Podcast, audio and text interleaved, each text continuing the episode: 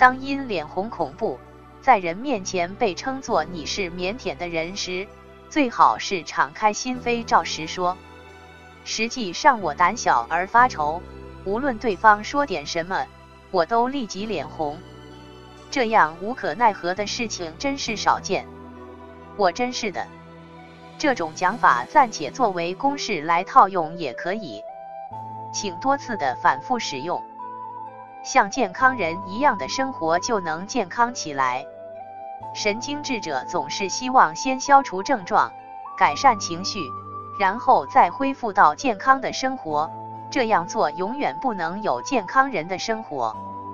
对情绪不予理睬，首先要像健康人一样去行动，这样情绪自然就变成健康的情绪。对出现的情绪和症状不在乎，要着眼于自己的目的去做应该做的事情。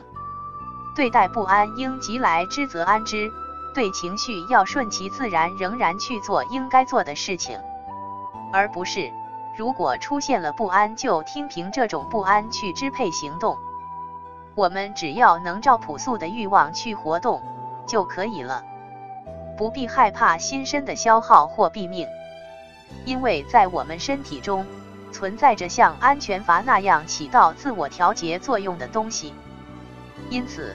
没有必要死按那些机械的理论去休息或修养，在活动的过程中就会不断调剂急缓，自然进行工作上的变化。通过它是可以自动调节的。